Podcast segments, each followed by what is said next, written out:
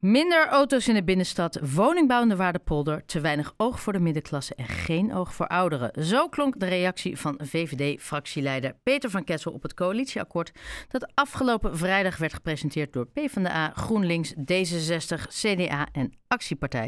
Het is natuurlijk niet allemaal kommer en kwel, maar Van Kessel heeft wel een aantal vraagtekens bij het akkoord gezet. Goedenavond, meneer Van Kessel. Dag Ruud, hallo. Hey, hi, ja, ik neem even de officiële toon aan vandaag. Ik dacht, ik doe eens wat anders. Ja, oké, we stoppen hierbij. Hey Peter, leuk dat je weer even in de uitzending bent. Een mokerslag voor de middenklasse, zo omschreef jij het akkoord. Waar valt voor hen volgens jou de grootste klappen? Ja, dankjewel dat ik dat ook nog een keer mag toelichten en ook welkom aan alle luisteraars. Ja, het coalitieakkoord is gepresenteerd en nu is duidelijk wat de plannen van het Links College de komende jaren zijn. Nou, het is niet heel veel anders dan de afgelopen 8 jaar. Maar één ding waar wij toch wel erg van schrokken was de miljoenensteun voor lage inkomens. Want we weten allemaal wie dat gaat betalen. Dat zijn de middeninkomens, de mensen die werken. En op zich is dat natuurlijk erg leuk. Dat mensen de minima, zoals dat heet, met lage inkomens een steuntje in de rug krijgen. Alleen het grote probleem is natuurlijk dat werk op die manier niet meer loont. En mensen eigenlijk ook helemaal niet uit die armoede terechtkomen. Ja, daarvan zegt de VVD, als je dan investeert in mensen, investeer dan vooral in scholing en begeleiden naar werk. Want op deze manier geef je dat geld gewoon een beetje weg. Maar aan de andere kant hebben de minima... Nogmaals, iedereen heeft het op het ogenblik lastig, zowel de middenklasse als de minima. Maar de minima krijgen wel hele zware klappen te verwerken door de stijgende kosten. Nou ja, de elektriciteitsprijzen, gasprijzen, noem het allemaal maar op. Moeten wij die juist niet nu een beetje helpen, ook al gaat het dan ten koste van andere groeperingen? Ja, kijk, dat is natuurlijk dan de vraag. Je zegt zelf al, iedereen heeft er last van. En iedereen kan dat geld goed gebruiken. En dan is het dus juist zo belangrijk dat als een overheid geld uitgeeft, dat je dat dan ook doet aan iets wat in de toekomst ook wat oplevert. Ja, nu geef je het geld weg en dan is het weg. En dat is zonde. Wij zeggen, investeer dat nou dan bijvoorbeeld in mensen, zodat ze bijvoorbeeld weer aan een baan kunnen komen. En hoe doe je dat dan? Hoe zou jij dan zeggen, zo moet... Hè, jullie zeggen ook, wij moeten minimaal helpen. Hoe doe je het dan? Hoe investeren we in zij? Ja, kijk, wat je kunt doen is bijvoorbeeld... en dat heb ik de afgelopen 4 jaar ook regelmatig in de gemeenteraad gezegd... is op het moment dat mensen in de bijstand zitten... dan is het nu normaal in Haarlem dat mensen een jaar lang gewoon niet gesproken worden... En wij zeggen van je schrijft daar mensen toch mee af. Zorg nou dat je vaker mensen spreekt en kijkt welke belemmeringen kunnen we weghalen. Heb je misschien schulden waar we wat mee kunnen doen? Heb je misschien problemen om een baan te vinden? Heb je misschien net een andere scholing nodig? En als je mensen daarbij helpt, dan zie je dat ze, als je de drempels weghaalt, dat ze dan wel weer naar een baan kunnen. Waarom spreken we die mensen pas na een jaar? Ja, dat is een hele goede vraag.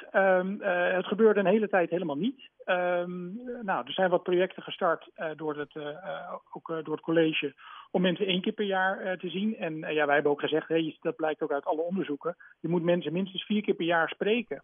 Gewoon iedere 3 maal eens een keer spreken, hoe is het nu met je? Is er wat veranderd in je leven waardoor je niet meer kunt werken? Kunnen we je helpen om jezelf te ontplooien en wat moois ervan te maken? Dat is hoe volgens mij ook een gemeente mensen serieus neemt. En we zouden liever veel meer zien dat die investeringen daarin gaan... in plaats van dat je mensen een zak geld geeft. En zegt succes ermee. Want juist nu zou je kunnen zeggen... er is nog nooit zoveel banen geweest, zoveel mogelijkheden om te werken. Moeten we mensen helpen? We moeten ze dan wel helpen om dat gat naar die banenmarkt te krijgen. Hoe doen we dat dan? Dat zeg je terecht. Er zijn ontzettend veel banen. Hè? Er is een tekort aan arbeid zelfs. En dan is het dus des te bijzonder dat er mensen nog steeds thuis zitten zonder baan. En sommige mensen kunnen niet werken, hè, omdat je een fysieke aandoening hebt. Nou ja, dat is dan tot daar aan toe. Maar op het moment dat je wel kunt werken... maar er zijn andere belemmeringen, zoals bijvoorbeeld een hoge schuldenlast... veel zorg in je gezin of andere zaken... dat je niet de juiste accreditaties hebt... Dat zijn zaken, daar kun je als gemeente mensen echt goed bij helpen. En het is zonde als we dat laten liggen. Want daarvoor zorg je juist dat je mensen niet beloont omdat ze in armoede zitten. Maar je haalt mensen juist uit die armoede. En dat zouden wij veel liever zien.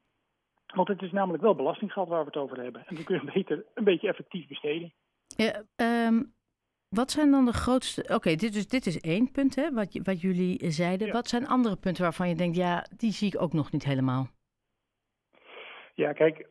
Je noemde het Waardepolder, ouderen. Nee, ja, die zijn door anderen genoemd. Oké, sorry. Partijen, vooral waar wij een belangrijk punt ook nog van hebben gemaakt... is de bereikbaarheid. He, als je dan veel geld leent of eigenlijk de spaarpot helemaal omdraait... want dat is wat dit college doet...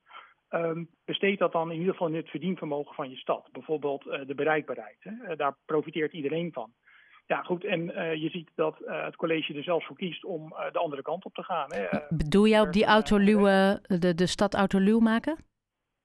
Ja, doe je auto maar de groeten. Werd er lacherig gerept nog bij de presentatie. Jij vond het niet grappig? Ik vind dat toch... Nee, ik vind dat niet grappig, want ik ken moeders die ze iedere dag hun kinderen naar de opvang brengen, naar het bijzonder onderwijs en die daar een auto voor nodig hebben. Ik ken mensen die mantelzorger zijn en hun man of vrouw naar het ziekenhuis moeten brengen. Maar daar zullen toch wel uitzonderingen. Maar daar zullen toch wel uitzonderingen voor willen maken. Ze bedoelen waarschijnlijk toch de dagjestoeristen die voor het gemak even de auto in de appelaar zetten in plaats van de trein te nemen. Nou ja, dat is. Je zou dat denken. Dat zou normaal zijn dat je op die manier daarnaar kijkt.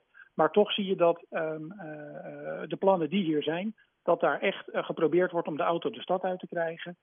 En je moet dan nog maar afwachten in die plannen... of er ook rekening wordt gehouden met de gewone Haarlemmer. Ja. En we maken ons daar dus zorgen over. Ik zeg niet dat als we over 4 jaar kijken hoe het er dan uitziet... maar ik ga in ieder geval knokken in die gemeenteraad... om voor dit soort mensen op te komen. En te zorgen dat in ieder geval de bereikbaarheid van Haarlem een stuk beter wordt. Ook voor die mensen die ik net noem. Dat het betaald parkeren wat wordt ingevoerd, dat we dat proberen zo minimaal te doen, want dat zien wij niet zitten. Ja, en daarvoor ga ik knokken in die gemeenteraad, want daar is de VVD het gewoon niet mee eens. Nee. Maar ik zei het net al in de intro, het is niet allemaal kommer en kwel. Over een aantal aandachtspunten ben jij zeer enthousiast, of zijn jullie als VVD zeer enthousiast. Welke zijn dat?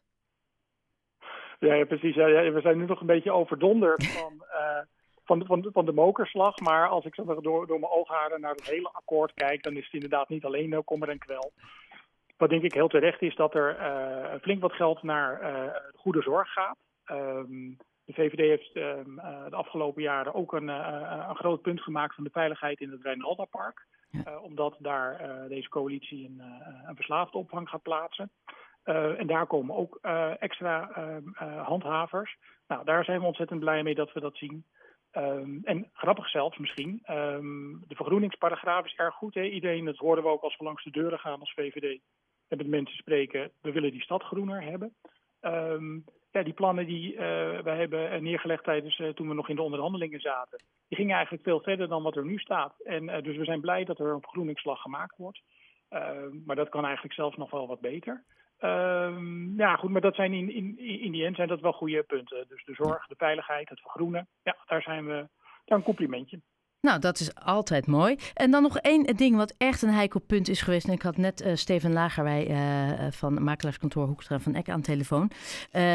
De woningnood. Hij zegt ook, als we niet gaan bouwen, komen we hier niet meer uit. Hoe vind je dat daar de coalitie daarin staat?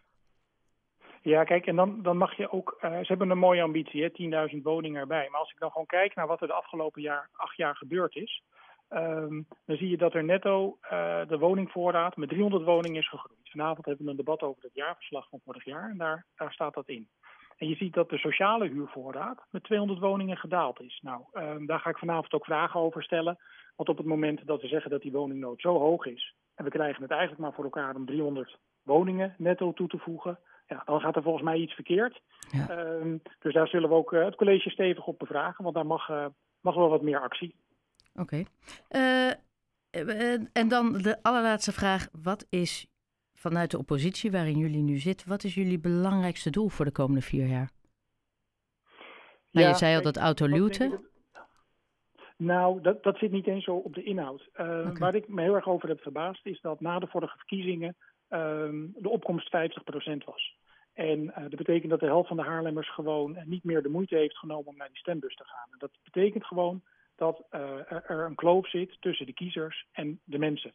En dan zie ik dus nu een minimale meerderheid in de gemeenteraad die een coalitie heeft gevormd en die eigenlijk ook niet de kans heeft aangegrepen om te kijken wat willen de andere partijen ook graag verwezenlijk zien. Die hebben niet nagedacht over, of in ieder geval niks terug te lezen in het coalitieakkoord, van wat moeten we met die 50% die gewoon niet komt opdagen. Ja. Ik denk dat daar voor ons de grootste uitdaging zit. Dus eigenlijk om dat contact met gewoon de Haarlemmers te herstellen. En ik denk dat het niet alleen een opgave voor de VVD is, maar eigenlijk ook voor de hele gemeenteraad. Peter van Kessel, VVD-fractieleider, heel erg bedankt en tot snel spreeks. Fijne avond nog. Oké, dankjewel. Ja. Dag allemaal.